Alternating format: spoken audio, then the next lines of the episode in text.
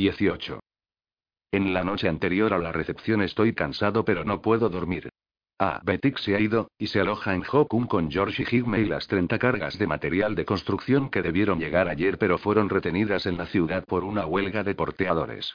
Ah, Betik contratará nuevos porteadores por la mañana y los conducirá hasta el templo. Inquieto, me levanto del sofá y me pongo los pantalones, la camisa, las botas y la chaqueta térmica. Al salir de la pagoda, veo que la luz de un farol alumbra las ventanas opacas y la puerta shoji de la pagoda de Ainea. De nuevo trabajando hasta tarde. Caminando despacio, para no molestarla al mecer la plataforma, bajo por una escalerilla hasta el nivel principal del templo suspendido en el aire. Siempre me asombra que este lugar esté tan vacío de noche. Al principio pensé que era porque se marchaban los obreros, la mayoría vive en las inmediaciones de Hokun, pero he comprendido que muy poca gente pasa la noche en el complejo del templo. George y Higme suelen dormir en un galpón del complejo, pero esta noche están en Hokun con Abetik. El Abaken Pongawantas y se aloja con los monjes algunas noches, pero esta noche ha regresado a su casa de Hokun. Un puñado de monjes prefieren sus austeros aposentos de aquí al monasterio de Hokun, entre ellos Din, Lapsan Barriten y la mujer, Tonkan Yakso. En ocasiones el volador, Lomo, se aloja en los aposentos de los monjes o en un altar vacío, pero no esta noche. Lomo ha salido temprano hacia el palacio de invierno, pues pensaba escalar Nanda Devi, al sur de Potala. Así, aunque veo un fulgor tenue en los aposentos de los monjes, en el nivel más bajo del linde oriental del complejo un fulgor que se extingue aún mientras lo miro, el resto del complejo está oscuro y silencioso bajo la luz de las estrellas. Ni Oráculo ni las demás lunas han despuntado aún, aunque el horizonte del este comienza a resplandecer con su llegada. Las estrellas son increíblemente brillantes, casi tanto como cuando se ven desde el espacio. Esta noche veo miles más de las que recordaba en el cielo nocturno de Hiperión vieja tierra y estiro el cuello hasta ver ese astro lento que es la diminuta luna donde supuestamente se oculta la nave. Llevo el disco de comunicaciones, y solo necesitaría susurrar para llamar a la nave, pero Aenea y yo hemos decidido que, dada la cercanía de Pax, aún las transmisiones de banda angosta se deben reservar para situaciones de emergencia. Espero sinceramente que no haya situaciones de emergencia. Voy por escalerillas, escaleras y puentes hasta el lado oeste del complejo, camino por la cornisa de ladrillo y piedra al pie de los edificios más bajos. El viento nocturno sopla y la madera cruje mientras las plataformas se adaptan al frío. Arriba flamean las banderas y abajo la luz de las estrellas baña las nubes arremolinadas que lamen la roca. El viento no lanza ese aullido de lobo que me despertaba en mis primeras noches, pero su paso por las fisuras y maderas y rendijas pone al mundo a murmurar y susurrar. Llego a la escalera de la sabiduría y subo por el pabellón del entendimiento recto. Me quedo un momento en el balcón para mirar los oscuros y silenciosos aposentos de los monjes, en una roca del este. Acaricio las habilidosas tallas de las hermanas Kuku y Kaise. Ciñéndome la chaqueta, subo por la escalera de caracol hasta la pagoda del pensamiento recto. En la pared oriental de esta pagoda restaurada, Aenea ha diseñado una gran ventana redonda que mira hacia la parte baja de los riscos, donde Oráculo hace su aparición. Ahora la luna se eleva y sus rayos brillantes iluminan el techo de la pagoda y la pared de yeso donde están talladas estas palabras del Sutanipata. Así como la llama apagada por el viento reposa y no puede ser definida, el sabio liberado de la individualidad reposa y no puede ser definido. Ha ido más allá de las imágenes, más allá del poder de las palabras. Sé que este pasaje trata sobre la enigmática muerte de Buda, pero lo leo en el claro de luna preguntándome si podría aplicarse a Aeneo o a mí. No parece aplicable.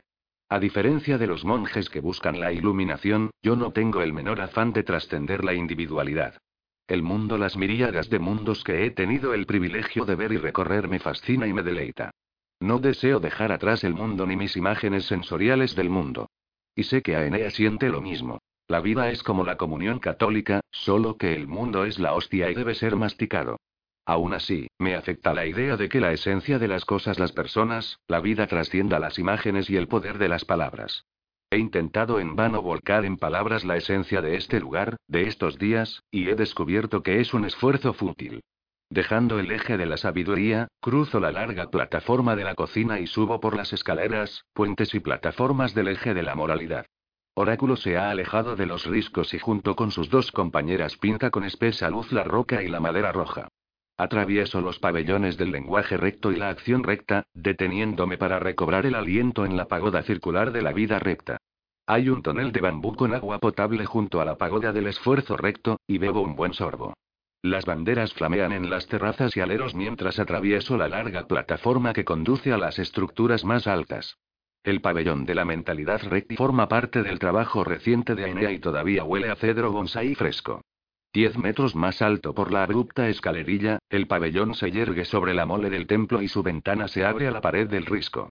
Me quedo allí unos minutos, comprendiendo por primera vez que la sombra de la pagoda se proyecta sobre esa losa de roca cuando la luna sube como ahora, y que Aenea ha diseñado el techo del pabellón de modo que su sombra se conecte con grietas naturales y descoloramientos de la roca para crear un trazo que reconozco como el carácter chino que designa de Buda.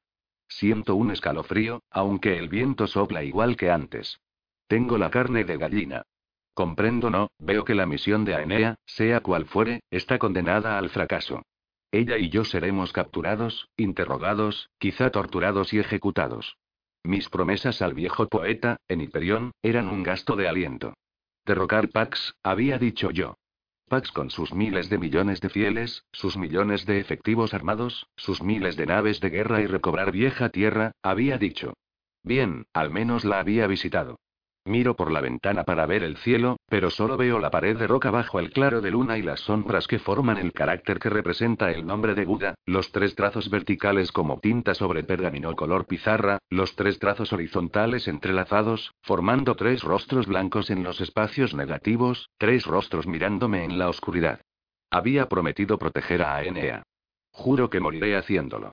Combatiendo el frío y mi ominoso presentimiento, voy a la plataforma de la meditación, me engancho a un cable y cruzo 30 metros en el vacío hasta llegar a la plataforma que está debajo de la terraza más alta, donde se encuentran las pagodas que Ainea y yo usamos para dormir. Subo la última escalerilla del último nivel, pensando. Tal vez ahora me duerma. No anoté esto en mi diario. Lo recuerdo ahora al escribir. La luz de Ainea estaba apagada, por suerte. Se quedaba hasta muy tarde, trabajaba demasiado. Los andamiajes y cables no eran sitio para una arquitecta exhausta. Entré en mi habitación, cerré la puerta Shoji y me quité las botas. Las cosas estaban tal como las había dejado. El biombo externo un poco corrido, la luz de la luna sobre mi estera, el viento raspando las paredes en su suave conversación con las montañas. Ninguno de mis faroles estaba encendido, pero tenía la luz de la luna y mi recuerdo de esa pequeña habitación en la oscuridad. El suelo era tatami desnudo excepto por mi sofá y un baúl que contenía mi mochila, alimentos, un vaso de cerveza, los respiradores que había traído de la nave y mi equipo de escalamiento. No había nada con que tropezar. Colgué la chaqueta, me salpiqué la cara con agua del cuenco, me quité la camisa, los calcetines, los pantalones y la ropa interior, guardándolas en una bolsa dentro del baúl. Mañana era día de lavar ropa. Suspirando, sintiendo que la sombría premonición que había tenido en el pabellón de la meditación se diluía en mera fatiga, me acerqué a la estera. Siempre he dormido desnudo salvo cuando estaba en la guardia interna y cuando viajaba en la nave del cónsul con mis dos amigos. Hubo un leve movimiento en la oscuridad, más allá de la brillante franja de luz lunar. Sobresaltado, adopté una posición de lucha. La desnudez me hace sentir vulnerable. Entonces pensé que Betty debía haber regresado temprano y me tranquilicé. Raúl, dijo a Enea. Se inclinó en el claro de luna. Se había envuelto la parte inferior del cuerpo con mi manta, pero tenía desnudos los hombros, los pechos y el abdomen. Oráculo le tocó el cabello y los pómulos con su luz tenue. Abrí la boca, pensé en ir a buscar mi ropa, decidí no caminar tanto, caí de rodillas en la estera, cubriéndome con la sábana del sofá. No era un mojigato, pero esta era Enea. ¿Qué diablo sí? Raúl repitió, y esta vez su voz no era interrogativa. Se me acercó de rodillas. La sábana cayó. A Enea dije estúpidamente. A Enea, yo y tú y a Enea me apoyó un dedo en los labios y lo apartó un segundo después, pero antes de que yo pudiera hablar puso sus labios donde antes apoyaba el dedo. Cada vez que tocaba a mi joven amiga, el contacto era eléctrico, he mencionado esto y siempre me siento tonto al comentarlo, pero lo atribuía a su aura, su personalidad. Era real, no era una metáfora. Pero nunca había sentido ese torrente de electricidad como en este instante. Al principio reaccioné pasivamente, recibiendo el beso en vez de compartirlo. Pero luego su calidez y su insistencia superaron la reflexión, superaron la duda, superaron todos mis sentidos, y participé en su beso, abrazándola y estrechándola mientras ella me acariciaba la espalda con sus fuertes dedos. Más de cinco años atrás para ella, cuando se despedía en aquel río de vieja tierra, me había dado un beso urgente, eléctrico, lleno de preguntas y mensajes, pero todavía era el beso de una joven de 16 años. Este beso era el contacto cálido, húmedo y abierto de una mujer, y yo respondí en un instante. Nos besamos por una eternidad. Yo era vagamente consciente de mi desnudez y excitación como de algo que debía preocuparme o avergonzarme, pero era algo distante, secundario frente al creciente calor y urgencia de esos besos que no paraban. Cuando al fin nuestros labios se separaron, hinchados, casi magullados, ansiosos de besarse de nuevo, nos besamos las mejillas, los párpados, la frente, los oídos. Bajé el rostro y le besé la garganta, sintiendo la pulsación contra mis labios e inhalando el aroma perfumado de su piel. Ella avanzó de rodillas, arqueando la espalda de modo que sus pechos me rozaron la mejilla. Tomé uno y besé el pezón casi con reverencia. Aenea cogió mi cabeza en su palma, y sentí su aliento acelerado mientras inclinaba su cara hacia mí. Espera, espera, dije, irguiendo la cara y apartándome. No, Aenea, ¿está así? Quiero decir que no creo que YSHHH dijo ella, inclinándose de nuevo sobre mí, besándome de nuevo, mirándome de tal modo que sus ojos oscuros parecían llenar el mundo. SHHH, Raúl. Sí. Me besó de nuevo, ladeándose de tal modo que ambos nos reclinamos en la estera, sin dejar de besarnos, mientras la brisa hacía crujir las paredes de papel de arroz y toda la plataforma se mecía con la profundidad de nuestro beso y el movimiento de nuestros cuerpos. Es un problema. Contar estas cosas. Compartir el momento más íntimo y sagrado. Volcar estas cosas en palabras es como una violación. Y no hacerlo es una mentira. Ver y sentir a nuestro ser amado desnudo por primera vez es una de las epifanías puras e irreductibles de la vida. Si existe una religión verdadera en el universo, debe incluir la verdad de este contacto o ser hueca para siempre.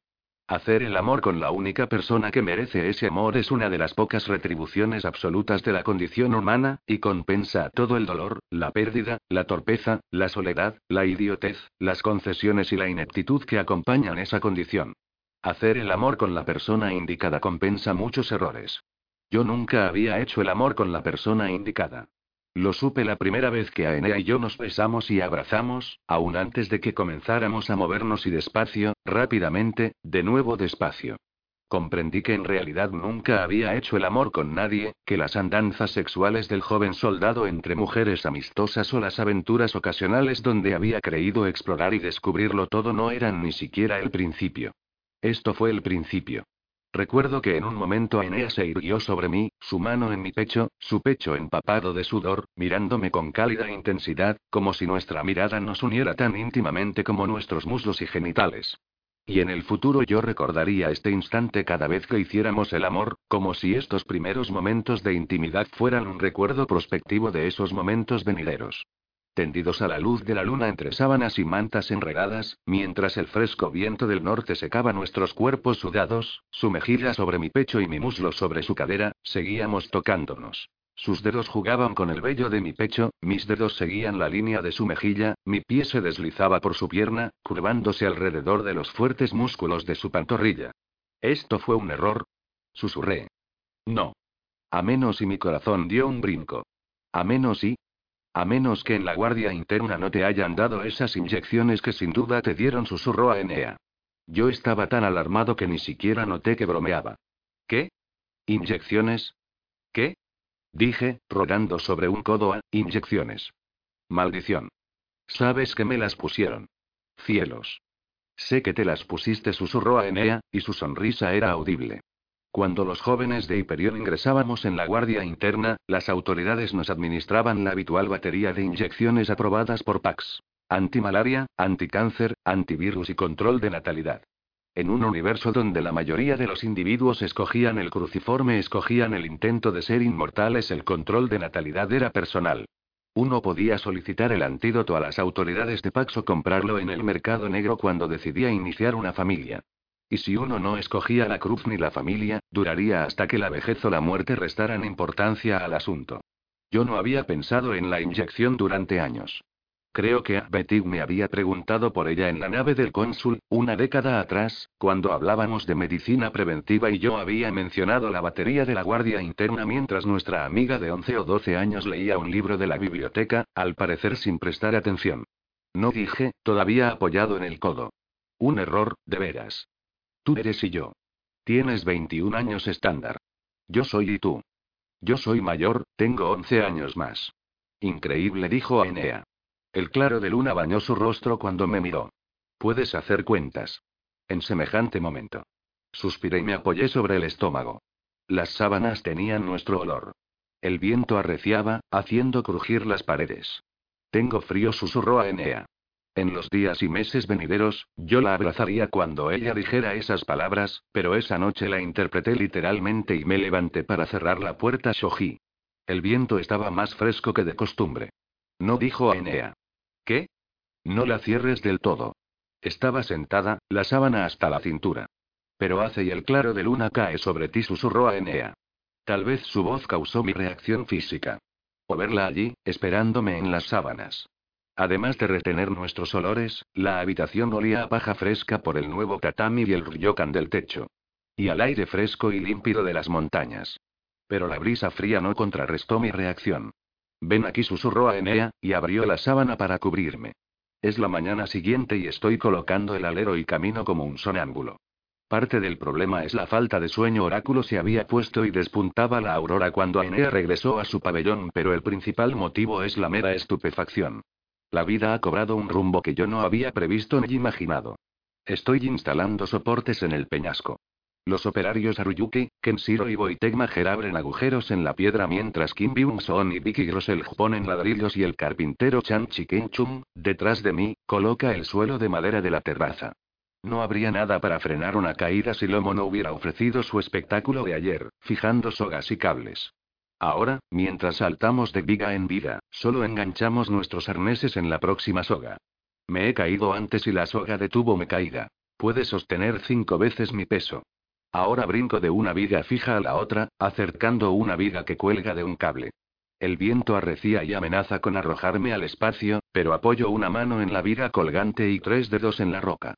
Llego al final de la tercera cuerda fija, me desengancho y me dispongo a engancharme en la cuarta de las siete cuerdas que Lomo preparó.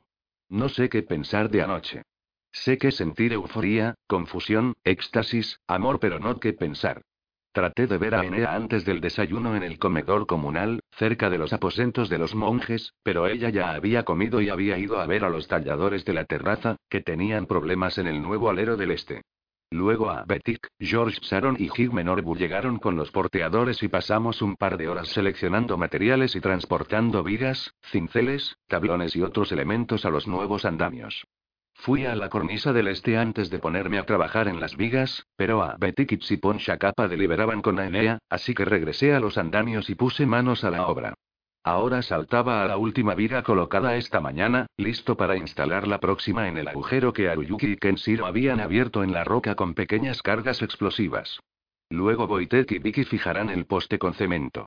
Dentro de 30 minutos estará tan firme como para que Chamchi ponga encima una platia me he acostumbrado a saltar de viga en viga, haciendo equilibrio y acuclillándome para poner la próxima viga en su sitio, y ahora lo hago con la última, moviendo el brazo izquierdo para balancearme mientras toco con los dedos la viga que pende del cable. De pronto la viga se mece demasiado y pierdo el equilibrio, salto al vacío. Sé que el cable de seguridad me frenará, pero odio caer y quedar colgado entre la última viga y el agujero recién abierto. Si no tengo impulso suficiente para regresar a la vida, tendré que esperar a que Kenshiro u otro operario venga a rescatarme. En una fracción de segundo tomo una decisión y salto, cogiendo la viga oscilante y pateando con fuerza. Como la cuerda de seguridad tiene varios metros de tolerancia, todo mi peso está ahora sobre mis dedos. La viga es demasiado gruesa para que pueda aferrarla bien y mis dedos resbalan en la dura madera. Pero en vez de caer hasta el extremo elástico de mi cuerda fija, me esfuerzo para afianzarme, logro impulsar el pesado poste hacia la última viga instalada y salto los dos últimos metros, aterrizando en la viga resbaladiza y aleteando con los brazos. Riendo de mi propia tontería, recobro el equilibrio, jadeo, miro las nubes que hierven contra la roca miles de metros más abajo. Chan Chiken Chung salta hacia mí de viga en viga, aferrándose a las sogas fijas con urgencia. Hay algo parecido al horror en sus ojos, y por un segundo estoy seguro de que algo le ha ocurrido a Enea. Mi corazón palpita con tal fuerza y siento tanta angustia que casi pierdo el equilibrio. Pero lo recobro y me balanceo sobre la vida fija, esperando a Chanchi con aprensión. Cuando llega a la última vida, está demasiado agitado para hablar. Gesticula con urgencia, pero no entiendo el ademán. Tal vez vio mis cómicas piruetas y estaba preocupado. Para tranquilizarlo, toco la cuerda de mi arnés mostrándole que el gancho está bien sujeto. No hay gancho. Nunca me sujeté a la última cuerda fija. Di todos estos saltos sin cable de segundad. Nada me separaba de él y sintiendo vértigo y náusea, camino hasta la pared del peñasco y me apoyo en la fría piedra. El saliente me rechaza. Es como si toda la montaña se inclinara para empujarme. Chang-Chi tira de la cuerda fija, alza un gancho de mi arnés, me sujeta. Asiento con gratitud y trato de no vomitar el desayuno mientras él está conmigo. A 10 metros, Aruyuki y Kenshiro gesticulan. Han abierto otro agujero perfecto. Quieren que siga colocando las vigas. El grupo que asistirá a la recepción del Dalai Lama en Potala sale después de almorzar en el comedor. Veo allí a Enea, pero salvo por una mirada cómplice y una sonrisa que me afloja las rodillas, no tenemos comunicación íntima. Nos reunimos en el nivel inferior mientras cientos de operarios, monjes, cocineros, estudiosos y porteadores saludan y ovacionan desde las plataformas de arriba. Nubes de lluvia ruedan entre los riscos, pero el cielo de Suankunesu todavía está azul y las banderas rojas que ondean en las altas terrazas destacan con una claridad desconcertante. Todos usamos ropa de viaje, llevando la ropa formal en sacos herméticos colgados del hombro o, en mi caso, en la mochila. Tradicionalmente las recepciones del Dalai Lama se celebran tarde, y faltan más de 10 horas para que se requiera nuestra presencia, pero es un viaje de 6 horas por la vía alta, y los mensajeros y un volador que fueron a Hokun más temprano dicen que hay mal tiempo más allá del risco Kunlun, así que nos ponemos en marcha. El orden de la comitiva se establece por protocolo. Charles Kikiat Kempo, alcalde de Hokun y chambelán del templo suspendido en el aire, camina unos pasos delante de Kempo Gawantasi, abad del templo. Las ropas de viaje de ambos son más suntuosas que mi ropa formal, y están rodeados por un enjambre de asistentes, monjes y personal de segundad. Detrás de los políticos sacerdotes caminan Gyalo Tondup, el joven monje y primo del actual Dalai Lama, y Lapsang Samten, el monje de tres años que es hermano del Dalai Lama. Tienen el andar fácil y la risa aún más fácil de jóvenes que están en la flor de la salud física y la lucidez mental. Sus dientes blancos destellan en sus caras pardas. Lapsan usa una chuba roja y brillante que le da la apariencia de ser una bandera rezadora ambulante mientras nuestra procesión se dirige al oeste por la estrecha senda de la fisura de Hokun. Sipon Shakapa, supervisor oficial del proyecto de Enea, camina con George Sharon, nuestro rechoncho capataz. El compañero inseparable de George, Hidme Norbu, está ausente. Ofendido por no haber sido invitado, Hidme se ha quedado en el templo. Creo que es la primera vez que no vemos sonreír a George. Sipon compensa el silencio de George, sin embargo, contando anécdotas con brazos movedizos y gestos extravagantes. Varios obreros caminan con ellos, al menos hasta Hokun. Tromo Trochi de Domo, el elegante agente comercial del sur, camina con la única compañía que ha tenido en muchos meses de viaje, la enorme cigocabra que transporta sus mercancías.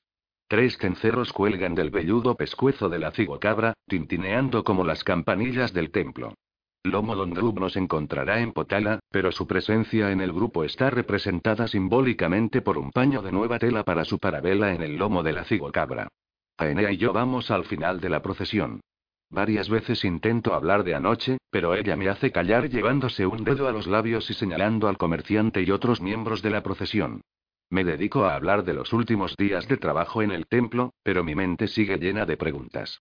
Pronto llegamos a Hokun, donde las rampas y senderos están atestados de multitudes que agitan pendones y banderas. Desde las terrazas y galpones, los ciudadanos ovacionan a su alcalde y al resto de nosotros. Más allá de Hokun, cerca de las plataformas de la única cablevía que usaremos en este viaje a Potala, encontramos otro grupo que se dirige a la recepción. La Dorje Famo y sus nueve sacerdotisas. La Dorje Famo viaja en un palanquín llevado por cuatro varones musculosos. Es la abadesa de la Gompa de Samden, un monasterio masculino que está a 30 kilómetros, sobre la pared sur del mismo risco donde el templo suspendido en el aire se yergue en la pared norte.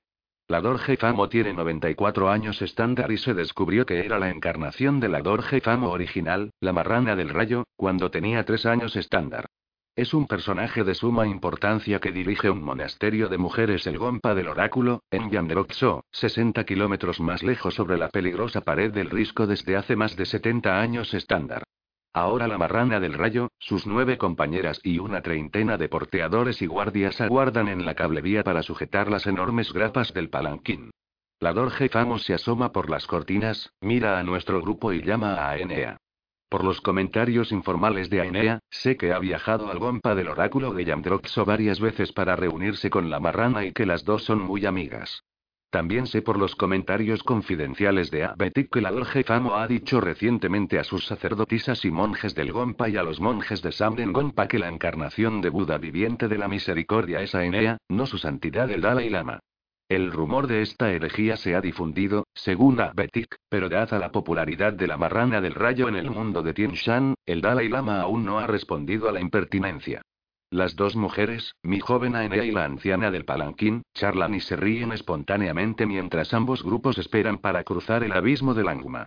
La Dorje Famo debe haber insistido en que vayamos delante de su grupo, pues los porteadores apartan el palanquín del camino y las nueve sacerdotisas hacen una profunda reverencia mientras Aenea pide a nuestro grupo que avance en la platiedad. Charles Kikiat Kempo y Kempo y parecen contrariados mientras sus asistentes los sujetan al cable, no por temor a un accidente, lo sé, sino por alguna ruptura del protocolo que me he perdido y que no me interesa particularmente. Lo que me interesa es hablar a solas con Aenea.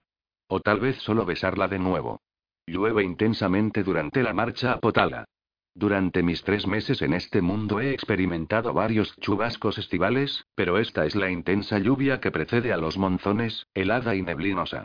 Terminamos el viaje por cable antes de que se aproximen las nubes, pero cuando nos acercamos al lado este del risco Kunlun, la vía alta está resbaladiza por el hielo. La vía alta consiste en cornisas de roca, senderos de ladrillo en el flanco del peñasco, de madera en el risco noroeste de Huashan, la montaña de la flor, y una larga serie de plataformas y puentes colgantes que unen estas heladas cumbres con Kunlunes. Luego está el segundo puente colgante del planeta en longitud, que une el risco de Kunlun con Fari, seguido por otra serie de senderos, puentes y rebordes que conducen al sudoeste por la ladera este del risco de Fari hasta el mercado de Fari. Allí atravesamos la fisura y cogemos el camino de Potala. Normalmente es una marcha de seis horas bajo el sol, pero esta tarde es un agotador y peligroso trajín en medio de la ondulante niebla y la gélida lluvia. Los asistentes que viajan con el alcalde Charles Kikiat Kempo y el Abba Kempo y intentan proteger a los notables con brillantes paraguas rojos y amarillos, pero el helado borde a menudo es angosto y los dignatarios se mojan cuando deben avanzar uno por uno. Los puentes colgantes son de pesadilla. El suelo es un cable de cáñamo trenzado con sogas verticales de cáñamo, sogas horizontales como pasamanos y un segundo cable grueso más arriba. Aunque habitualmente es juego de niños hacer equilibrio en el cable inferior mientras se aferran las sogas laterales, se requiere gran concentración bajo esta lluvia. Pero los lugareños lo han hecho durante muchos monzones y se mueven deprisa. Solo Aenea y yo titubeamos mientras los puentes oscilan bajo nuestro peso y las heladas cuerdas amenazan con resbalarse de las manos. A pesar o a causa de la tormenta alguien ha encendido las antorchas de la vía alta en la ladera este del risco de Fari, y los braseros que arden en la niebla nos ayudan a guiarnos mientras las tortuosas sendas de madera suben y bajan por escaleras cubiertas de hielo y desembocan en más puentes. Llegamos al mercado de Fari al atardecer, aunque parece mucho más tarde por la oscuridad. Se nos unen otros grupos que van al Palacio de Invierno y hay por lo menos 70 personas que se dirigen al oeste. El palanquín de la Dorje Famo aún nos acompaña y sospecho que no soy el único que envidia un poco ese refugio seco. Confieso que estoy defraudado. Pensábamos llegar a Potala al caer el día, cuando aún quedaban reflejos en los riscos y los picos del norte y del oeste del palacio. Nunca he visto el palacio y esperaba la oportunidad de ver esta región. En estas circunstancias, la ancha vía alta que une Far y Potala es solo una serie de salientes y senderos iluminados por antorchas. He traído la linterna láser en la mochila, como fútil gesto defensivo si las cosas salen mal en el palacio, o para encontrar el camino en la oscuridad, no estoy seguro. El hielo cubre rocas, plataformas, escaleras y barandas en este transitado sendero. No me animaría de viajar por cablevía esta noche, pero se rumorea que algunos de los invitados más aventureros viajan por ese medio. Llegamos a la ciudad prohibida dos horas antes del comienzo de la recepción. El cielo está más despejado, la lluvia amaina, y nuestro primer atisbo del palacio de invierno me quita el aliento y me hace olvidar mi decepción por no haber llegado en el crepúsculo. El Palacio de Invierno está construido sobre un gran pico que se eleva desde el risco sombrero amarillo, con los picos más altos de Coconor detrás, y lo primero que vemos a través de las nubes es Dretum, un monasterio que alberga a 35.000 monjes, una capa tras otra de altos edificios de piedra en las cuestas verticales, miles de ventanas iluminadas por faroles, antorchas en los balcones, terrazas y entradas.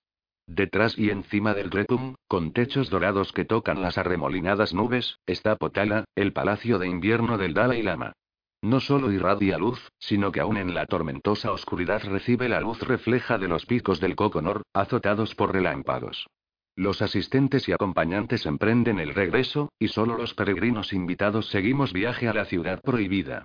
La vía alta se achata y se ensancha, convirtiéndose en una avenida de 50 metros de anchura, pavimentada con adoquines dorados, bordeada por antorchas, rodeada por un sinfín de templos, chortens, gompas menores, edificios externos del imponente monasterio y puestos de guardia militar. La lluvia ha cesado pero la áurea avenida reluce mientras cientos de peregrinos de atuendo brillante y residentes de la ciudad prohibida caminan de aquí para allá frente a las enormes murallas y puertas del Grepum y el Potala. Monjes con túnica color azafrán avanzan en silencio. Funcionarios palaciegos con brillantes indumentarias rojas y purpúreas y sombreros amarillos que parecen platillos invertidos desfilan frente a soldados de uniforme azul con picas de rayas blancas y negras. Mensajeros oficiales pasan corriendo con ceñidos trajes anaranjados y rojos o azules y dorados. Mujeres de la corte se deslizan por las piedras doradas con largos vestidos de susurrante seda azul, lapislázuli y cobalto. Los sacerdotes de la secta del sombrero rojo son instantáneamente reconocibles por sus sombreros de seda carmesí, mientras los drunkpas, la gente del valle boscoso, pasan con lanosos sombreros de piel de cigocabra y trajes adornados con plumas blancas, rojas, marrones y doradas, llevando sus grandes espadas ceremoniales de oro en las fajas. Y la gente común de la ciudad prohibida es tan pintoresca como los altos dignatarios. Cocineros, jardineros, sirvientes, tutores, albañiles y criados personáis con chubas de seda verde, azul, dorada y naranja. Los que trabajan en los aposentos del Dalai Lama o el Palacio de Invierno varios miles visten de carmesí y oro y usan sombreros de seda con bandas de cigocabra, con alas rígidas de 50 centímetros de ancho, para preservar su pálida tez palaciega en los días soleados y protegerse de la lluvia en la época de los monzones. Nuestro empapado grupo de peregrinos parece opaco y andrajoso en comparación, pero pienso poco en nuestra apariencia cuando atravesamos el portón de 60 metros de altura de una pared externa del monasterio de Drepun y comenzamos a cruzar el puente Kirichu. Este puente tiene 20 metros de anchura y 115 de longitud, y está hecho del más moderno plastiacero de carbono. Brilla como cromo negro. Debajo no hay nada. El puente franquea una grieta que desciende miles de metros hasta las nubes de fosgeno. En el lado este, el lado desde el cual llegamos, las estructuras del Grepun se elevan dos o tres kilómetros. Paredes chatas, ventanas relucientes y una telaraña de cables entre el monasterio y el palacio. En el lado oeste delante de nosotros el Potala se eleva más de seis kilómetros sobre el peñasco. Miles de facetas de piedra y cientos de techos dorados reflejan los vibrantes relámpagos de las nubes bajas. En caso de ataque, el puente Kirichu puede retraerse en el peñasco occidental en menos de 30 segundos, dejando medio kilómetro de piedra vertical hasta las primeras almenas, sin escaleras, sostenes, cornisas ni ventanas. El puente no se retrae cuando cruzamos. Los flancos están llenos de soldados con uniforme de ceremonia, cada cual con una pica o rifle energético. En el extremo del puente, nos detenemos ante el Pargo Kalin, la puerta occidental, un arco de 85 metros de altura. El arco gigante despide una luz que asoma por mil dibujos intrincados, y el fulgor más intenso viene de dos grandes ojos de 10 metros de ancho que miran sin pestañear hacia el este. Nos detenemos al pasar bajo el Pargo Kalin. Con el próximo paso entraremos en el terreno del Palacio de Invierno, aunque la entrada todavía está a 30 pasos. Después de la puerta están los mil escalones que nos llevarán al palacio propiamente dicho. Aenea me ha dicho que los peregrinos vienen de todo Tinshan caminando de rodillas, y en algunos casos postrándose a cada paso midiendo literalmente los cientos o miles de kilómetros con sus cuerpos, para que les dejen atravesar la puerta occidental y tocar este último tramo del puente Kirichu con la frente, como homenaje al Dalai Lama. Aenea y yo cruzamos juntos, mirándonos de reojo. Después de presentar nuestras invitaciones a los guardias y funcionarios de la entrada, subimos los mil escalones.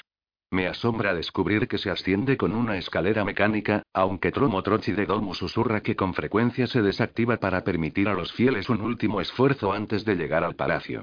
Arriba, en los primeros niveles públicos, otro regimiento de sirvientes revisa nuestras invitaciones, nos quita la ropa mojada y nos escolta hasta habitaciones donde podremos bañarnos y cambiarnos. El chambelán Charles Kikiat Kempo tiene derecho a una pequeña suite de habitaciones en el nivel 78 del palacio, y después de una interminable caminata por los pasillos externos las ventanas de la derecha muestran los rojos tejados del monasterio de Drepun chispeando a la luz de la tormenta nos reciben más criados que hacen nuestra voluntad.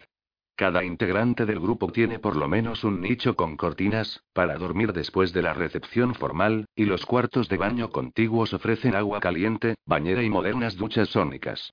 Sigo a Enea y le sonrío cuando me guiña el ojo al salir de la humeante habitación. No tenía ropa formal en el templo suspendido en el aire ni en la nave que se oculta en la tercera luna, llegado el caso, pero Lomo Londrup y otros de mi talla me han aprovisionado para la ocasión pantalones negros y brillantes, botas negras y altas, camisa de seda blanca bajo chaleco dorado, una sobreveste de lana rojinegra con forma de X, sujeta en la cintura con una faja de seda carmesí. La capa está hecha de la mejor seda de los confines occidentales de Mustag Alta y es negra, aunque con intrincados festones rojos, dorados, plateados y amarillos. Es una de las capas preferidas del lomo y dejó bien claro que me arrojaría de la plataforma más alta si yo la manchaba, rasgaba o perdía. Lomo es un hombre agradable de carácter risueño, algo casi inaudito en un volador solitario, según me han dicho, pero creo que en esto no bromeaba. Ah, Betty me prestó los brazaletes de plata requeridos para la recepción, adquiridos por él en los hermosos mercados de Siwan Me pongo sobre los hombros la capucha de plumas y roja lana de figo cabra que me prestó Higme Norbu, que en vano ha esperado toda su vida una invitación al palacio de invierno. Alrededor del cuello llevo un talismán de jade y plata del Reino Medio, cortesía del maestro carpintero y amigo Chan Chikenchum, quien me dijo esta mañana que ha asistido a tres recepciones del palacio y siempre se aburrió como un hongo. Criados vestidos de seda dorada llegan a nuestra cámara para anunciar que es hora de reunirse en la habitación contigua a la sala del trono. Cientos de huéspedes circulan por los corredores, con susurro de sedas y tintineo de joyas, y el aire está impregnado de olor a perfume, colonia, jabón y cuero. Delante de nosotros, veo a la anciana Dorje Famo escoltada por dos de sus nueve sacerdotisas, todas ellas con elegantes túnicas color azafrán. La marrana no usa joyas, pero lleva el cabello blanco sujeto en complejos montículos y bellas trenzas. El vestido de Enea es simple pero deslumbrante. Seda azul con una estola color cobalto en los hombros, un talismán de plata y jade en el pecho y una peineta de plata en el cabello, sosteniendo un delgado medio velo. Muchas mujeres usan un púdico velo esta noche, y comprendo con cuánta astucia esto oculta el semblante de mi amiga. Me coge el brazo y atravesamos los incesantes corredores, doblando a la derecha y subiendo por escaleras mecánicas en espiral hacia el Dalai Lama. ¿Nerviosa? Susurro. Veo el destello de su sonrisa debajo del velo y ella me estruja la mano. Pequeña, insisto, a veces ves el futuro. Lo sé. ¿Saldremos vivos de aquí esta noche? Me inclino para oír su respuesta. Pocas cosas están fijas en nuestro futuro, Raúl. La mayoría de las cosas son líquidas como y señala una fuente cantarina que dejamos atrás. Pero no veo razones para preocuparnos. Hay miles de huéspedes esta noche. El Dalai Lama solo puede saludar a pocos en persona. Sus invitados de Pax, sean quienes fueren, no tienen motivos para pensar que estamos aquí. Asiento, pero no estoy convencido. Lapsang Samten, el hermano del Dalai Lama, baja ruidosamente por la escalera ascendente, violando todo protocolo. El monje sonríe con entusiasmo. Nos habla a nosotros, pero cientos pueden oírle. Los invitados del espacio son muy importantes, exclama. Estuve hablando con nuestro instructor, que es asistente del ayudante del ministro de protocolo. Nuestros visitantes no son meros misioneros. No, dice el chambelán Charles Kikiat Kempo, espléndido con sus capas de seda roja y dorada. No sonríe Lapsan Santen. Hay un cardenal de la iglesia. Un cardenal muy importante. Con algunos de sus dignatarios principales. Siento un nudo en el estómago. ¿Qué cardenal? Pregunta a Enea, con voz serena e interesada. Nos aproximamos al final de nuestro viaje en escalera y miles de murmullos llenan el aire. Lapsan Samten se ajusta la túnica de monje. Un tal Mustafa dice con una sonrisa. Alguien muy cercano al Papa de Pax, creo. Pax honra a mi hermano al enviarlo como embajador. Aenea me aprieta la mano, pero el velo no me permite ver su expresión. Y hay otros importantes huéspedes de Pax, continúa el monje, volviéndose mientras nos aproximamos a la recepción. Incluidas unas extrañas mujeres. Militares, creo. ¿Conseguiste sus nombres? Pregunta a Enea. Una de ellas dice Lapsan. La general Nemes. Es muy pálida. El hermano del Dalai Lama sonríe a Enea. El cardenal desea conocerte, M. A Enea. A ti y a tu acompañante, M. Entimión. El ministro de protocolo quedó muy sorprendido, pero ha dispuesto una recepción privada para ti con la gente de Pax y el regente y, desde luego, mi hermano, su santidad el Dalai Lama. Nuestro ascenso termina. La escalera entra en el piso de mármol. Con Aenea del brazo, entro en el bullicio y el controlado caos del salón de recepción. 19. El Dalai Lama solo tiene ocho años estándar, yo lo sabía a Enea, a Betik, Theo y Rachel lo han mencionado más de una vez, pero todavía me sorprendo cuando veo al niño sentado en su alto trono con cojines. Debe haber tres o cuatro mil personas en la inmensa sala de recepción. Anchas escaleras mecánicas descargan huéspedes en una antecámara del tamaño de un hangar. Columnas doradas se elevan 20 metros hasta un techo pintado, el suelo de mosaicos azules y blancos presenta complejas imágenes del bardo Todrol, el libro tibetano de los muertos, e ilustraciones de la vasta migración de los budistas de vieja tierra. Pasamos bajo enormes arcos dorados para entrar en la sala de recepción, y la sala de recepción es aún más vasta. El techo es una gigantesca claraboya por donde se ven las arremolinadas nubes, los vibrantes relámpagos y la iluminada ladera de la montaña. Los tres o cuatro mil huéspedes usan ropas brillantes. Seda fluida, lino esculpido, lana teñida, profusiones de plumas rojas, negras y blancas, complejos peinados, sutiles pero bellos brazaletes, collares, tobilleras, aros, tiaras y cinturones de plata, amatista, oro, jade, lapislázuli y muchos otros minerales preciosos. Y desperdigados entre tanto fasto hay monjes y abades con sencillas túnicas de color naranja, oro, amarillo, azafrán y rojo, y sus cabezas rasuradas brillan bajo la luz de cien braseros con trípode. Pero la habitación es tan grande que estos miles de personas no logran llenarla. El parquet chispea a la luz del fuego y hay un espacio de 20 metros entre la muchedumbre y el trono dorado. Suenan pequeñas trompetas mientras hileras de huéspedes pasan de las escaleras mecánicas a la antesala. Son instrumentos de bronce y cuerno y los monjes que los soplan van desde las escaleras hasta los arcos de entrada, más de 60 metros de ruido constante. Los cientos de trompetas sostienen una nota unos minutos y luego pasan a otra nota baja sin una señal de un trompetista al otro y cuando entramos en la sala de recepción la antesala actuando como gigantesca cámara de ecos a nuestras espaldas 20 cuernos de 4 metros de largo retoman y amplifican estas notas graves a ambos lados de la procesión. Los monjes que tocan estos monstruosos instrumentos ocupan pequeños nichos de las paredes, apoyando los gigantescos cuernos en soportes instalados sobre el parqué, y el extremo de cada cuerno se curva como una flor de loto de un metro de ancho. A esta constante serie de notas graves que evocan la sirena de un buque envuelta en el estruendo de un glaciar se suman las reverberaciones de un enorme gón de 5 metros de diámetro, golpeado a intervalos precisos. El aire huele a incienso y un velo de humo fragante flota sobre las cabezas enjolladas de los huéspedes y parece oscilar con el vaivén de las notas de las trompetas, los cuernos y el gong. Todos los rostros se vuelven hacia el Dalai Lama, su cortejo y sus huéspedes. Cojo la mano de Ainea y nos movemos a la derecha, alejándonos del trono y la tarima. Constelaciones de huéspedes importantes caminan nerviosamente entre nosotros y el distante trono. Cesan los trompetazos. Se apagan las resonantes vibraciones del gong. Todos los huéspedes están presentes. Los criados cierran las enormes puertas. En el súbito silencio crepitan las llamas de muchos braseros. La lluvia tamborilea en la claraboya de cristal. El Dalai Lama sonríe, sentado de piernas cruzadas en los cojines de seda, encima de una plataforma que lo pone al nivel de sus huéspedes. Tiene la cabeza rapada y usa una sencilla túnica roja.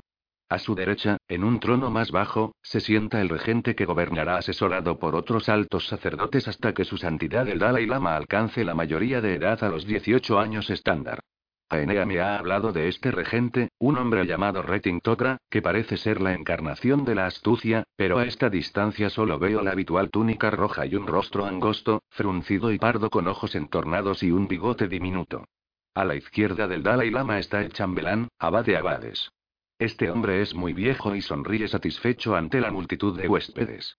A su izquierda está el oráculo del Estado, una joven delgada de pelo corto, con una camisa de lino amarillo bajo la túnica roja. Aenea me explicó que su función es predecir el futuro mientras se encuentra en un trance profundo. A la izquierda del oráculo del Estado, detrás de las doradas columnas del trono del Dalai Lama, hay cinco emisarios de Pax. Distingo a un hombre bajo con atuendo rojo de cardenal, tres sotanas negras y un uniforme militar. A la derecha del trono del regente se encuentra el jefe de los heraldos y custodios de su santidad, el legendario Carl Linga William Eyeji, arquero zen, acuarelista, maestro de karate, filósofo, exvolador y experto en arreglos florales. Eyeji, cuyos músculos parecen nudosos cables de acero, se adelanta y llena el inmenso salón con su voz. Honorables huéspedes, visitantes de otros mundos, dutpas, trutpas, trumpas, moradores de los altos riscos, las nobles fisuras y las cuestas del valle boscoso, zasas, honorables funcionarios, miembros del sombrero rojo y del sombrero amarillo, monjes, abades, novicios Hetzel, cosas del cuarto rango y superior, benditos que usáis el suji, cónyuges de dichos honorables, buscadores de la iluminación, es mi placer daros la bienvenida en nombre de su santidad, Hetsuan Wan Lok Santen Mapa Sangpo, el santo, la gentil gloria, poderoso en el habla, puro en la mente, divino en su sabiduría, defensor de la fe, ancho como el océano. Las trompetas de bronce y hueso emiten notas agudas y claras. Los grandes cuernos braman como dinosaurios. El gong nos hace vibrar los huesos y los dientes. El jefe de Heraldo Seiyeji retrocede. Su santidad el Dalai Lama habla, y su voz de niño es suave pero clara y firme. Gracias a todos por venir esta noche. Saludaremos a nuestros nuevos amigos de Pax en circunstancias más íntimas. Muchos habéis pedido verme y recibiréis mi bendición en audiencia privada, esta noche. He solicitado hablar con algunos de vosotros. Me encontraréis en audiencia privada esta noche. Nuestros amigos de Pax hablarán con muchos de vosotros esta noche y en los días venideros. Al hablar con ellos, recordad que son nuestros hermanos y hermanas en el Dharma, en la busca de iluminación. Recordad que nuestro aliento es su aliento, y que todos nuestros alientos son el aliento de Buda. Gracias. Por favor, disfrutad de nuestra celebración. Y la tarima, con trono y todo, se desliza en silencio hacia la pared que se abre, queda oculta tras una cortina, luego otra, y luego por la pared misma, y los miles de la sala de recepción suspiran como si su aliento fuera uno. Aquella velada fue una combinación surrealista de baile de gala con recepción papal. Yo nunca había visto una recepción papal. El misterioso cardenal era el funcionario eclesiástico más alto que conocía, pero el entusiasmo de los que eran recibidos por el Dalai Lama debía ser similar al de un cristiano que conoce al Papa, y la pompa y circunstancia que rodeaban la presentación eran impresionantes. Monjes soldados con túnica roja y sombrero amarillo o rojo escoltaban a los pocos privilegiados a través de sucesivos cortinados, y al fin a través de una puerta, hasta la presencia del Dalai Lama, mientras los demás caminábamos por el suelo de parqué, o mirábamos las largas mesas de excelente comida, o bailábamos al son de una pequeña orquesta, aquí no había trompetas de bronce y hueso ni cuernos de cuatro metros. Invité a Enea de bailar, pero ella se negó con una sonrisa y condujo a nuestro grupo a una mesa. Pronto entablamos conversación con la Dorje Famo y algunas de sus sacerdotisas. Sabiendo que podía cometer una torpeza, pregunté a esa bella anciana por qué la llamaban la marrana del rayo. Mientras comíamos albóndigas de champa y bebíamos un delicioso té, la Dorje Famo se echó a reír y nos contó la historia. En vieja tierra, la primera abadesa de un monasterio budista tibetano masculino se había ganado la reputación de ser la reencarnación de la marrana del rayo, una semidiosa de temible poder. Se decía que esa primera Orge Famo había transformado a todos los lamas de su monasterio en cerdos para ahuyentar a los soldados enemigos. Cuando pregunté a esta última reencarnación de la marrana del rayo si había conservado el poder de convertir a las personas en marranos, la elegante anciana declaró con firmeza. Si así ahuyentara a estos nuevos invasores, lo haría en un instante. En esas tres horas en que Aenea y yo conversamos, escuchamos música y contemplamos los relámpagos por la suntuosa claraboya, este fue el único comentario negativo que oímos en voz alta acerca de los emisarios de Pax, aunque bajo las sedas y la alegría formal parecía existir cierta angustia. Era de esperar, pues el mundo de Tienshan había permanecido aislado de Pax excepto por algunas naves comerciales y del resto de la humanidad poshegemónica durante casi tres siglos. Al pasar las horas, empecé a convencerme de que Lava Samten se había equivocado al decir que el Dalai Lama y los emisarios de Pax deseaban vernos, cuando varios funcionarios palaciegos con grandes sombreros curvos rojos y amarillos, que me recordaron ciertas ilustraciones de antiguos yelmos griegos, nos fueron a buscar para pedirnos que los acompañáramos hasta el trono del Dalai Lama. Miré a mi amiga, dispuesto a huir con ella si manifestaba renuencia, pero Aenea asintió y me cogió el brazo. El mar de huéspedes nos cedió el paso mientras cruzábamos esa vasta sala, caminando despacio, cogidos del brazo como si yo fuera su padre entregándola en una boda cristiana tradicional, o como si siempre hubiéramos sido una pareja. En mi bolsillo llevaba la linterna láser y el disco de comunicaciones. El láser sería útil si la gente de Pax estaba decidida a capturarnos, pero había decidido llamar a la nave si ocurría lo peor. Antes que permitir que capturasen a Aenea, haría descender la nave para que despedazara esa exquisita claraboya con sus toberas de reacción. Atravesamos la primera cortina y entramos en un recinto con dosel donde los sonidos de la orquesta y de los festejos todavía eran audibles. Varios funcionarios de sombrero rojo nos pidieron que extendiéramos los brazos con las palmas hacia arriba. Pusieron una estola de seda blanca en nuestras manos, y atravesamos la segunda cortina. Aquí el chambelán nos saludó con una inclinación. Anea respondió con una grácil reverencia, yo con un torpe movimiento y nos condujo por la puerta hasta la pequeña habitación donde el Dalai Lama aguardaba con sus huéspedes. Esta sala privada era como una extensión del trono del joven Dalai Lama. Oro, brocado, tapices con esvásticas invertidas entre imágenes de capullos en flor, dragones ondeantes y mándalas giratorios. Las puertas se cerraron a nuestras espaldas y los sonidos de la fiesta desaparecieron por completo, salvo por los receptores de audio de tres monitores de vídeo puestos en la pared de nuestra izquierda. Llegaban proyecciones de vídeo en tiempo real de la fiesta desde diversos lugares de la sala de recepción, y el niño y sus invitados observaban con interés. Nos detuvimos hasta que el chambelán nos indicó que avanzáramos. Nos susurró algo cuando nos aproximamos al trono y el Dalai Lama nos miró. No es preciso inclinarse hasta que su santidad alce la mano. Luego os debéis inclinar hasta que él deje de tocaros. Nos detuvimos a tres pasos del fastuoso trono. Linga William Eyeji, jefe de heraldos, dijo con voz suave pero resonante. Su santidad, la arquitecta que está a cargo de la construcción de su Ankunesu y su asistente. Su asistente. Avancé detrás de Ainea, confundido, pero agradeciendo que el heraldo no hubiera dicho nuestros nombres. Veía a los cinco integrantes de Pax por el rabillo del ojo, pero el protocolo exigía que mantuviera la mirada gacha, aunque en dirección del Dalai Lama. Aenea se detuvo frente a la plataforma, los brazos extendidos, la estola tensa entre las manos. El chambelán puso varios objetos en la estola y el niño los cogió rápidamente, poniéndolos a su derecha en la platier. Un sirviente se acercó y se llevó la estola blanca. Aenea unió las manos como si rezara y se arqueó.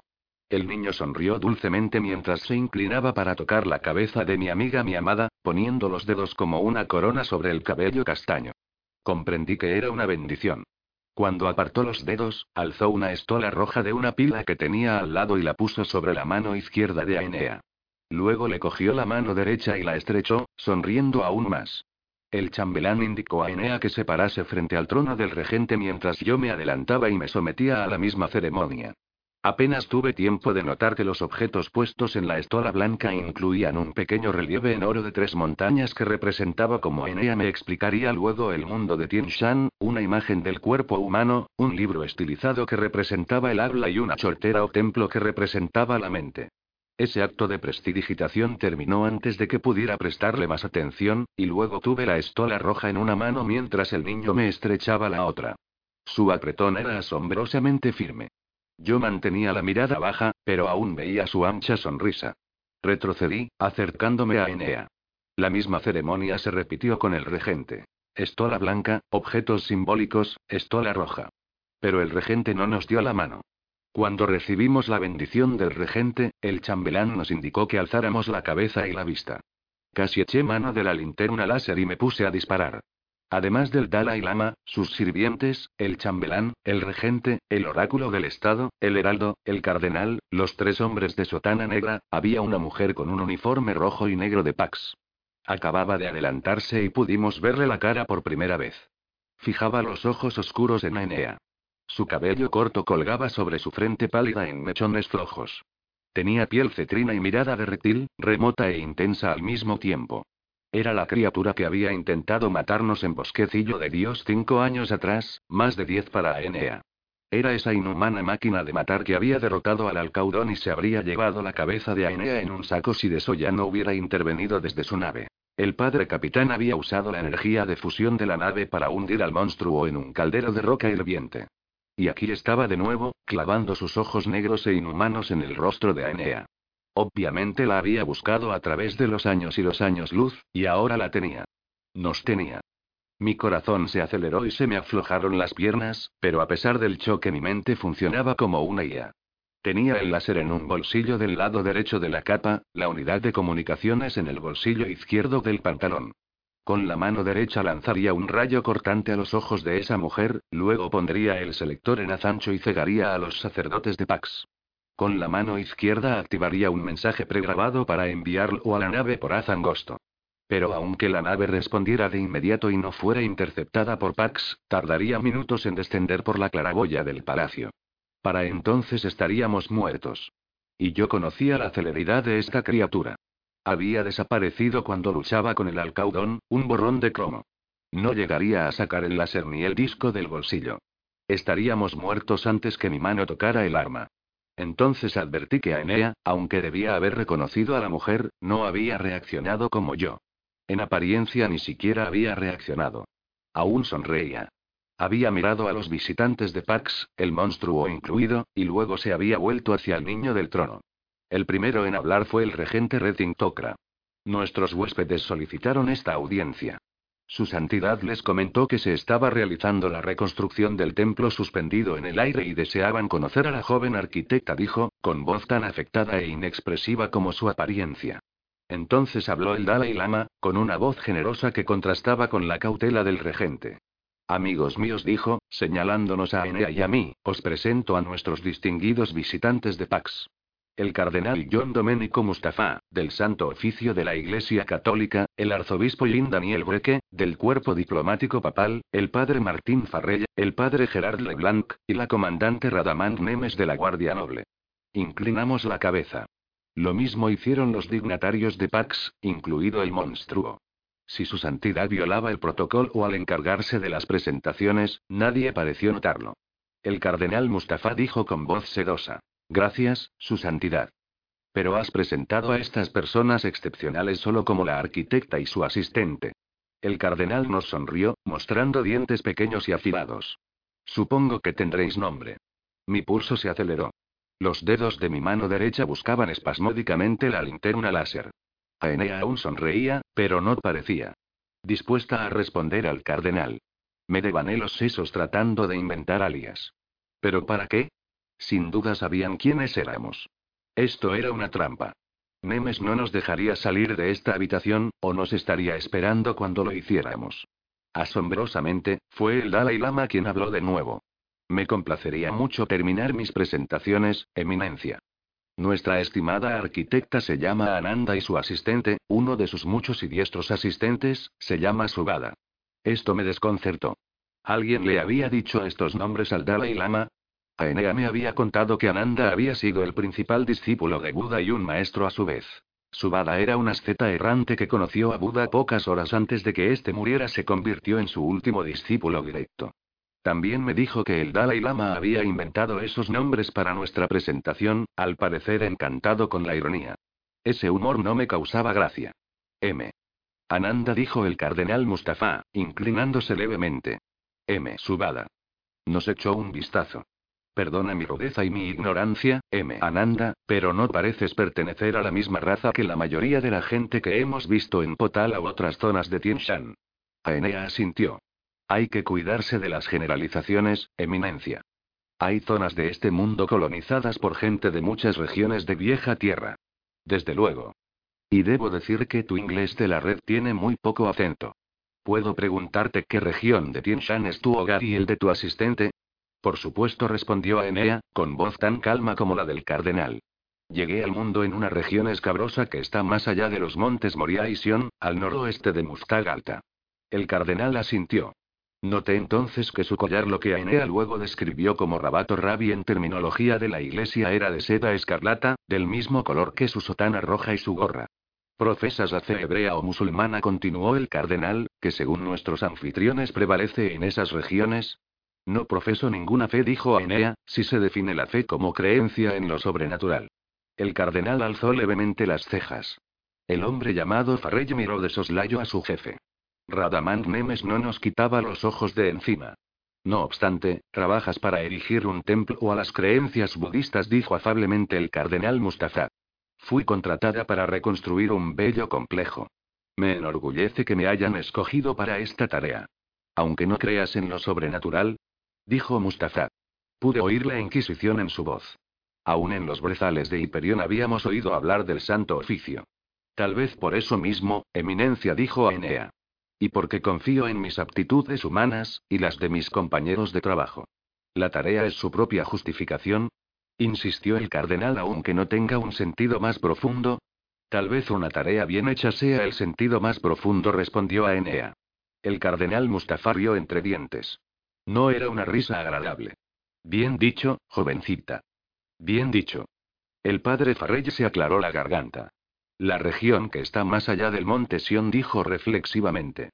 Durante nuestra inspección orbital notamos que había un portal teleyector en un risco de esa zona. Creíamos que Tianshan nunca había formado parte de la red, pero nuestra documentación mostró que el portal se construyó poco antes de la caída. Pero no se usó nunca. Exclamó el joven Dalai Lama, alzando un dedo. Nadie ha usado el teleyector de la hegemonía para entrar o salir de las montañas del cielo. ¿De veras? murmuró el cardenal Mustafa. Bien, eso supusimos, pero debo pedir disculpas, Su Santidad. Nuestra nave, en su afán de analizar la estructura del viejo portal teleyector desde órbita, derritió accidentalmente las rocas que lo rodeaban. Me temo que el portal quedó sepultado para siempre bajo la roca. Miré a Radamant Nemes cuando dijeron esto. Ni siquiera pestañeó. Solo clavaba los ojos en Aenea. El Dalai Lama extendió la mano en un gesto generoso. No importa, eminencia. No sabríamos qué hacer con un teleyector que no se usó nunca y a menos que Pax haya encontrado un modo de reactivar los teleyectores. Se rió de esa idea. Era una agradable risa de niño, pero llena de inteligencia. No, su santidad, dijo el cardenal Mustafa, sonriendo. Ni siquiera la iglesia ha encontrado un modo de reactivar la red. Y por cierto es mejor que nunca lo hagamos. Mi tensión se estaba transformando en náusea. Ese feo hombrecillo le estaba diciendo a Aenea que sabía cómo había llegado a Tien y que no podría escapar por ese medio. Miré de soslayo a mi amiga, pero ella parecía tranquila y poco interesada en la conversación. ¿Existiría un segundo portal teleyector del cual Pax no sabía nada? Al menos esto explicaría por qué aún estábamos con vida. Pax había tapado la cueva del ratón y tenía varios gatos, su nave diplomática en órbita, y sin duda más naves de guerra escondidas en el sistema al acecho. Si yo hubiera llegado unos meses después, habrían capturado o destruido nuestra nave y todavía tendrían a Enea donde querían. Pero ¿por qué esperar? ¿Y por qué este juego? Nos interesaría mucho ver el templo suspendido en el aire. Parece fascinante, dijo el arzobispo Breque. El regente Tokra frunció el ceño. Puede ser difícil de coordinar, excelencia, dijo. Se aproximan los monzones, las cablevías serán muy peligrosas y aún la vía alta es inestable durante las tormentas de invierno. Pamplinas. exclamó el Dalai Lama, ignorando el mal ceño del enjuto regente. Nos alegraría organizar esa expedición. Debéis ver Suan Kunesu, por cierto. Y todo el reino medio y incluso el Taishan, el gran pico, donde la escalera de 27.000 escalones sube hasta el templo del emperador de Jade y la princesa de las nubes azules. Su santidad murmuró el chambelán, la cabeza inclinada, pero solo después de intercambiar una mirada paternalista con el regente, debo recordaros que solo es posible llegar al gran pico del reino medio por cablevía en los meses de primavera, por la elevación de las nubes venenosas. En los próximos siete meses, Taishan será inaccesible para el resto del reino medio y del mundo. El Dalai Lama dejó de sonreír, no por mal humor, pensé, sino porque le disgustaba que lo trataran con paternalismo. Sus próximas palabras tenían el filo de la autoridad.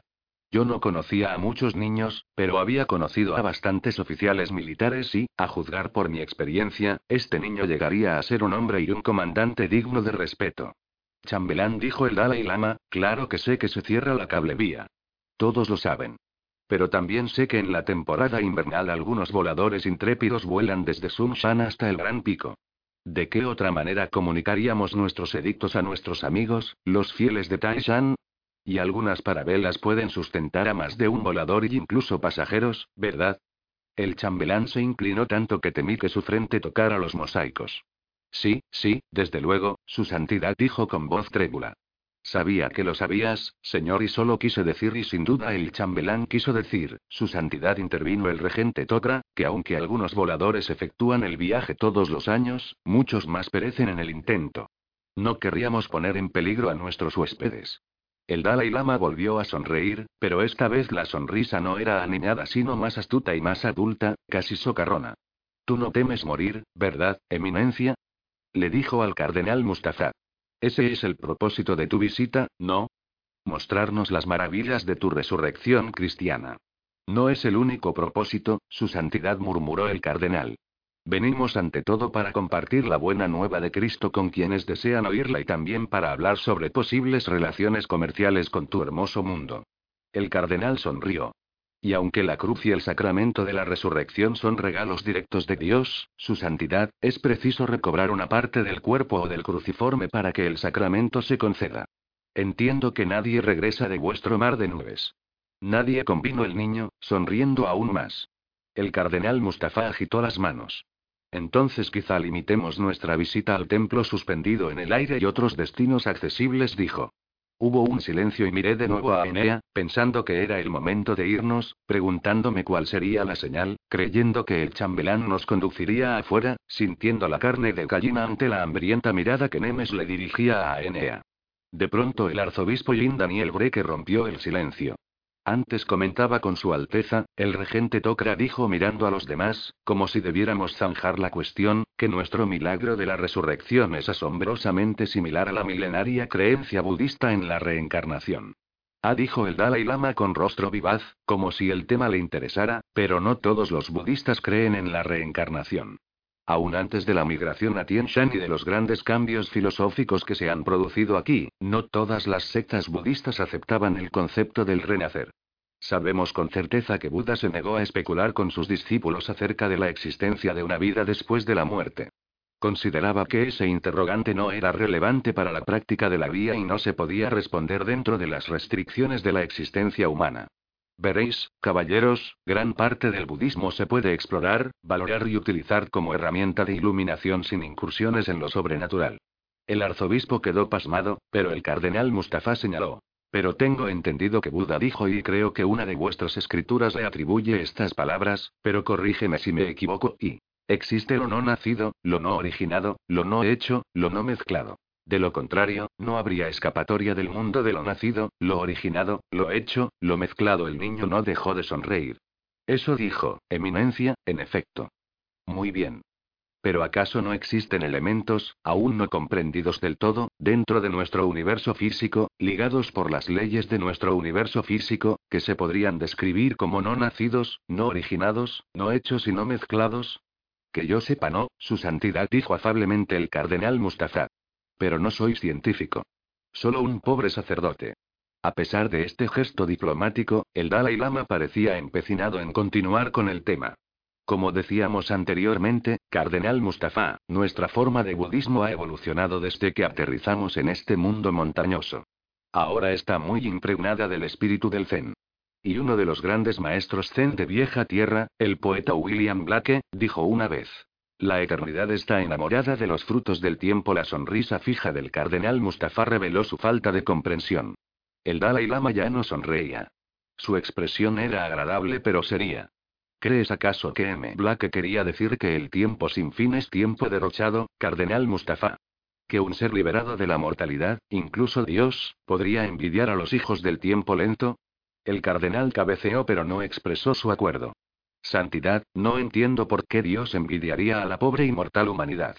Ciertamente Dios no es capaz de envidia. El niño arqueó sus cejas casi invisibles. No obstante, ¿no es vuestro Dios cristiano omnipotente por definición? Sin duda él, ella, ello, debe ser capaz de envidia. Ah, una paradoja destinada a los niños, su santidad. Confieso que no estoy formado en la apologética lógica ni en metafísica.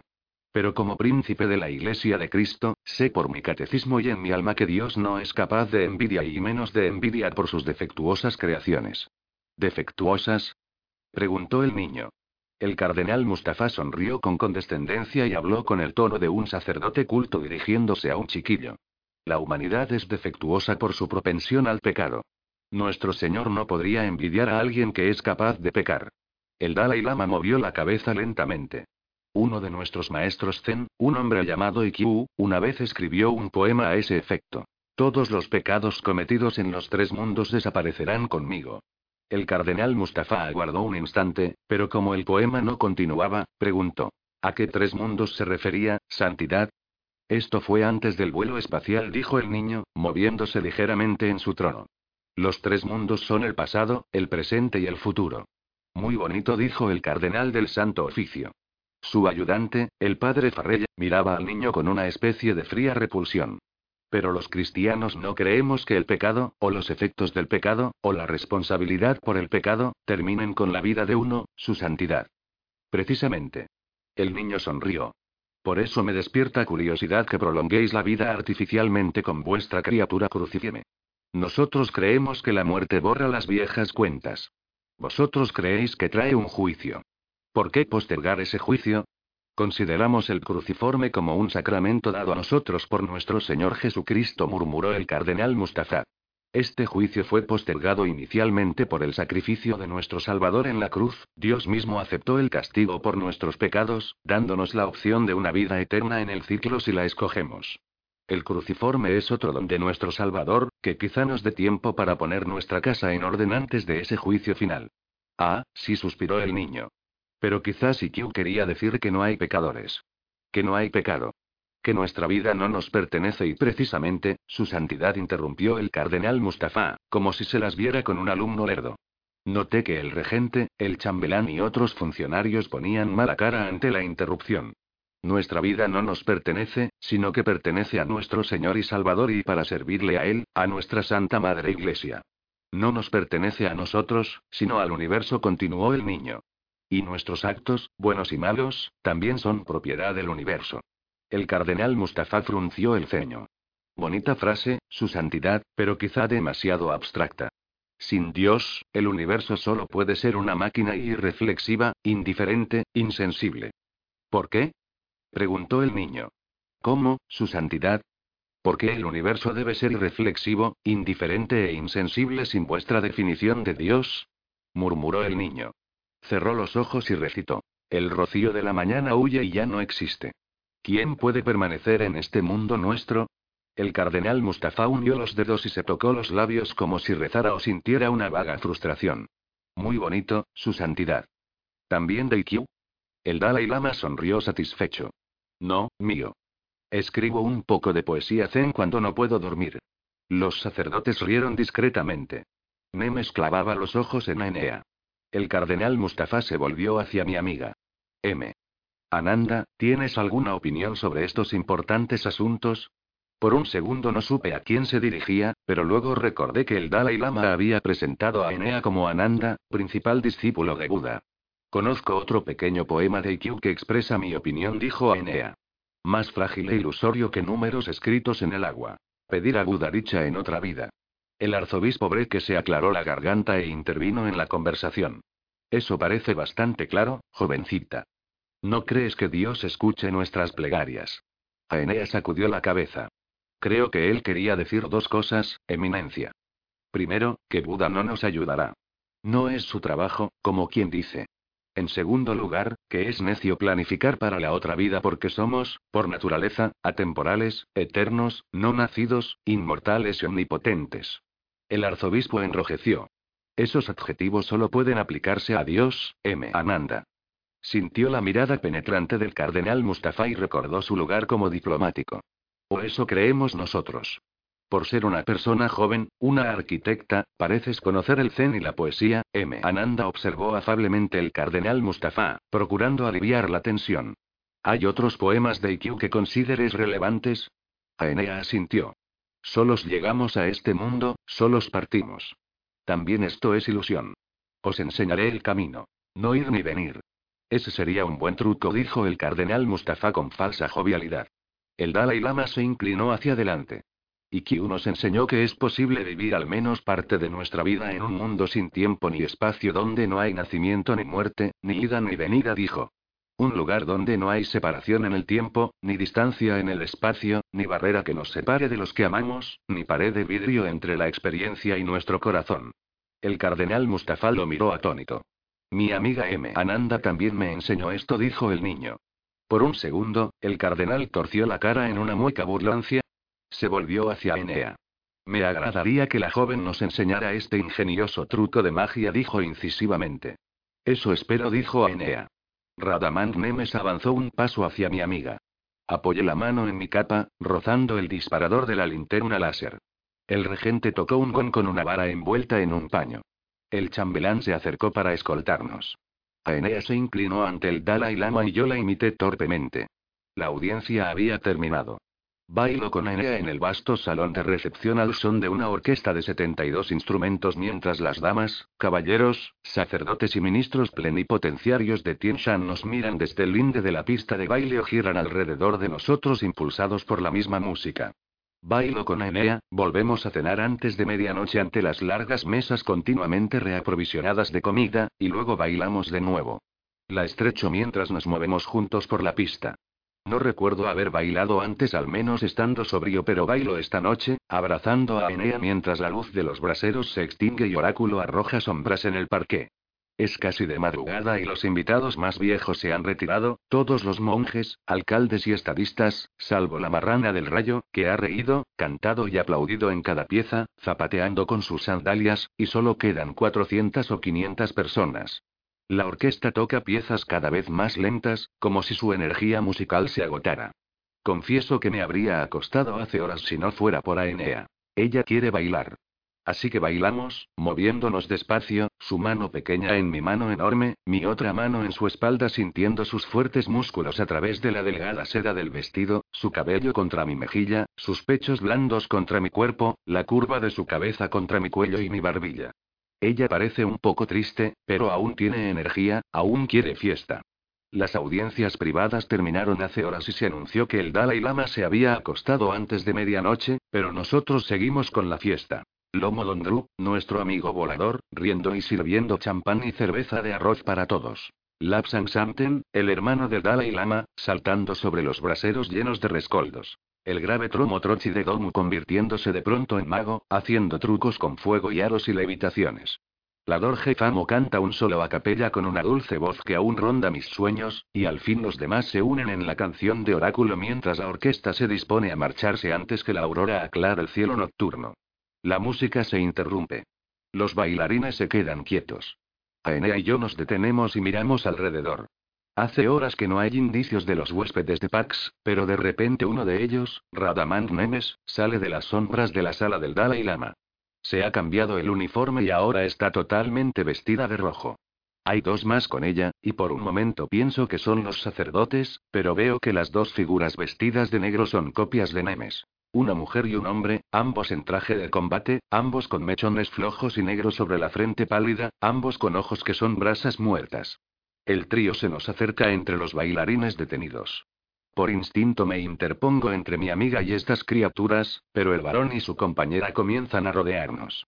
Pongo a Enea detrás de mí, pero ella se pone a mi lado. Los bailarines quietos no hacen ruido. La orquesta guarda silencio. Aún el claro de luna parece congelado en franjas sólidas en el aire polvoriento. Saco la linterna láser y la sostengo al costado. Nemes muestra sus pequeños dientes.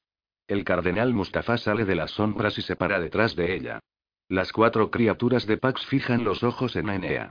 Por un instante creo que el universo se ha detenido, que los bailarines están literalmente congelados en el espacio y el tiempo, que la música cuelga sobre nosotros como estalactitas listas para astillarse y caer, pero entonces oigo el murmullo de la multitud, susurros temerosos, un jadeo de angustia.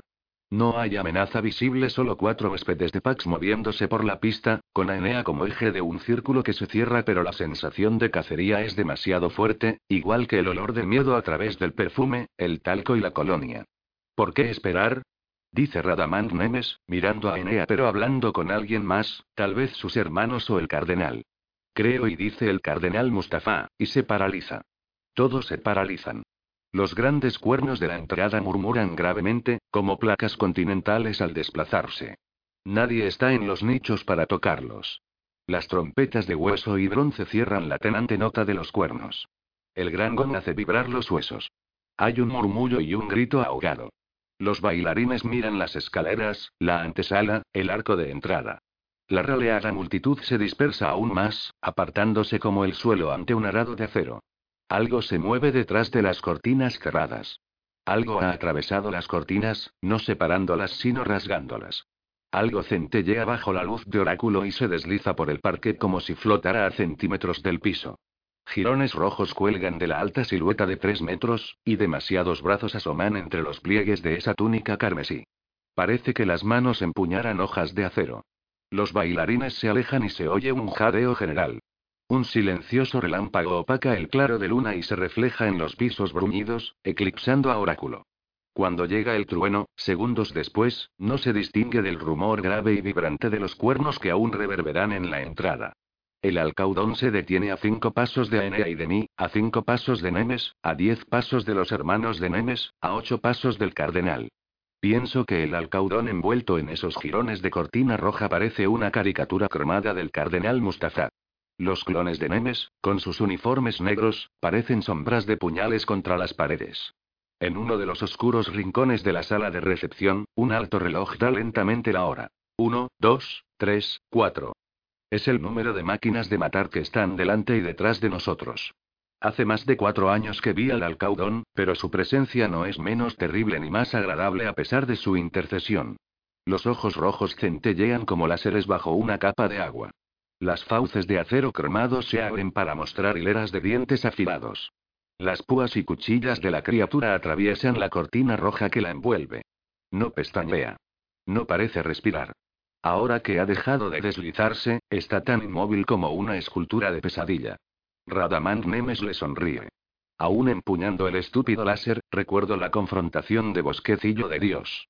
Nemes se volvió plateada y borrosa y desapareció, reapareciendo de golpe junto a la niña Aenea. Planeaba cortar la cabeza de mi amiga y llevársela en un saco de arpillera, y lo habría hecho si no hubiera aparecido el alcaudón.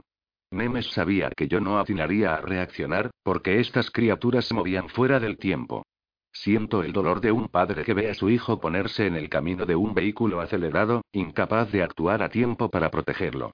A este terror se suma el dolor de un amante incapaz de proteger a su amada.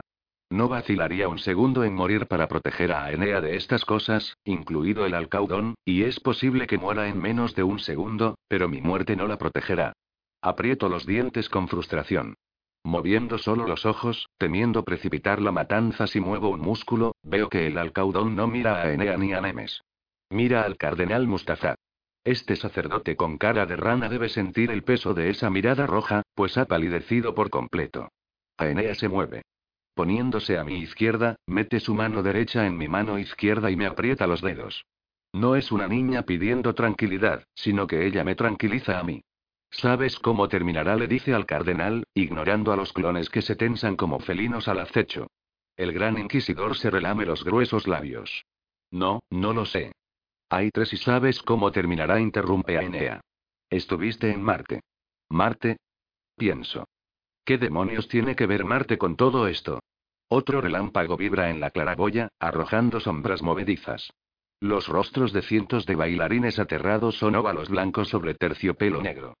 Comprendo, en un rapto de intuición tan repentino y esclarecedor como el relámpago, que la biosfera metafísica de este mundo al margen de la evolución zen está atestada de demonios míticos y espíritus malévolos de la mitología tibetana. Cancerosos espíritus Nien de la tierra. Señores del suelo Sadak que acosan a los constructores que perturban sus reinos. Rojos espíritus Zen que viven en las rocas. Espíritus y de reyes difuntos que han faltado a sus votos, muertos, mortíferos, vestidos con armaduras pálidas. Espíritus Duk que son tan malévolos que se alimentan solo de carne humana y usan una negra piel de escarabajo. Deidades femeninas mamo, feroces como marejadas invisibles. Hechiceras matrica de los cementerios y las plataformas crematorias, cuyo aliento huele a carroña. Deidades planetarias gravas que provocan epilepsia y otras enfermedades espasmódicas. Guardianes Nodim de las riquezas del suelo, letales para los que trabajan en las minas de diamante. Y muchas otras criaturas nocturnas, criaturas dentudas, criaturas con zarpas, criaturas asesinas. Lomo y los demás me han contado las historias con frecuencia. Miro los rostros blancos intimidados por el alcaudón y los clones de Nemes y pienso. Esta noche no será tan insólita en los relatos de esta gente. El demonio no puede vencer a los tres, dice el cardenal Mustafa, pronunciando la palabra demonio al tiempo que yo pienso en ella. Comprendo que habla del alcaudón. Aenea ignora el comentario. Primero tomará tu cruciforme, murmura. No puedo impedir que lo haga. El cardenal Mustafa echa la cabeza hacia atrás como si lo hubieran abofeteado. Su semblante pálido palidece aún más. Siguiendo una señal de Radamant Nemes, los clones se cierran como si acumularan energía para una terrible transformación. Nemes vuelve a clavar su mirada negra en Aenea y sonríe mostrando todos los dientes. Alto. exclama el cardenal Mustafa, y su grito resuena en la claraboya y el suelo. Los grandes cuernos dejan de tocar. Los bailarines se aferran en un susurro de uñas sobre seda. Nemes mira con odio al cardenal. Alto. Repite el sacerdote, y comprendo que habla con sus propias criaturas. Invoco la orden de Albedo y del núcleo. Lo ordeno por la autoridad de los tres elementos. Este grito desesperado tiene la cadencia de un exorcismo, un ritual profundo, pero aún yo puedo distinguir que no es católico ni cristiano. No es un conjuro para detener al alcaudón, sino a sus propios demonios. Nemes y sus clones retroceden como tironeados por cuerdas invisibles. Los clones se reúnen con Nemes frente a Mustafa. El cardenal sonríe, pero es un gesto trémulo. Mis mascotas no actuarán hasta que hablemos de nuevo. Te doy mi palabra como príncipe de la iglesia, niña impía. Tengo tu palabra de que este demonio no me acechará hasta entonces. Señala al alcaudón envuelto en sus jirones de terciopelo. Aenea no ha perdido la calma. Yo no lo controlo, dice. Solo estarás seguro si abandonas este mundo en paz. El cardenal mira al alcaudón. Parece dispuesto a brincar en cuanto la alta figura flexione apenas una cuchilla. Nemes y sus compañeros siguen de pie entre él y el alcaudón. ¿Qué seguridad tengo de que la criatura no me seguirá al espacio y o de vuelta a Pacem? Ninguna responde a Enea. El gran inquisidor señala a mi amiga, con un largo dedo. Aquí tenemos asuntos que no se relacionan contigo, declara, pero tú nunca saldrás de este mundo. Te lo juro por las entrañas de Cristo. Aenea lo mira en silencio. Mustafa da media vuelta y se marcha haciendo ondear su túnica roja. Sus sandalias susurran en el piso brudido. Los clones de Nemes retroceden siguiendo al sacerdote, mirando al alcaudón, mientras Nemes traspasa a Aenea con la mirada. Atraviesan las cortinas de la habitación privada del Dalai Lama y desaparecen. El alcaudón se queda donde está, sin vida, los cuatro brazos paralizados, recibiendo en los dedos las últimas chispas de luz de oráculo antes de que la luna se pierda tras la montaña. Los bailarines se dirigen hacia las salidas en una oleada de susurros y exclamaciones. La orquesta se retira, empacando instrumentos entre detonaciones, vibraciones y silbidos. Aenea aún me sostiene la mano mientras un pequeño círculo permanece alrededor de nosotros. Por el trasero de Buda exclama Lomo Londru, y se acerca al alcaudón, pasando el dedo por una espina metálica que nace en el pecho de la criatura. Veo sangre en su dedo bajo la luz evanescente. Increíble, exclama Lomo, bebiendo un sorbo de cerveza de arroz. La Dorje Famo se aproxima a Enea. Coge la mano izquierda de mi amiga, se arrodilla y se apoya la palma de Aenea en la frente arrugada. Aenea aparta su mano de la mía mientras coge a la marrana del rayo por los brazos y la ayuda a levantarse. No susurra. Bendita responde la Famo. Amata, inmortal. Arat, perfecta. Samasambuda, plenamente despierta. Lidéranos, enséñanos el Dama. No replica Enea, siempre cordial con la anciana mientras la ayuda a incorporarse, pero con semblante severo. Enseñaré lo que sé y compartiré lo que tengo cuando llegue el momento. No puedo hacer más. La hora del mito ha pasado. Mi amiga se vuelve, me coge la mano y me lleva por la pista, dejando atrás al alcaudón inmóvil, dirigiéndose a las cortinas destrozadas y la escalera mecánica detenida. Los demás se apartan tan rápidamente como cuando entró el alcaudón. Nos detenemos ante la escalera de acero. Brillan faroles en el pasillo que conduce a nuestros dormitorios. Gracias, dice Aenea, mirándome con ojos húmedos. ¿Qué? ¿Por qué? No entiendo. Gracias por el baile, dice Aenea, y me besa suavemente los labios. La electricidad de su contacto me hace pestañear.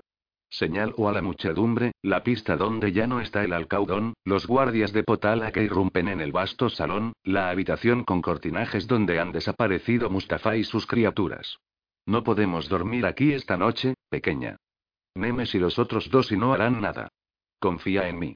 No nos molestarán esta noche. Más aún, abandonarán su gompa y volverán a su nave. Regresarán, pero no esta noche. Suspiro. Ella me coge la mano. ¿Tienes sueño? Pregunta a Enea. Claro que tengo sueño. Estoy inexpresablemente exhausto. La noche anterior parece estar a semanas de distancia, y solo tuve dos o tres horas de sueño liviano porque y porque habíamos y porque nosotros y en absoluto respondo. Aenea sonríe y me conduce a nuestro dormitorio.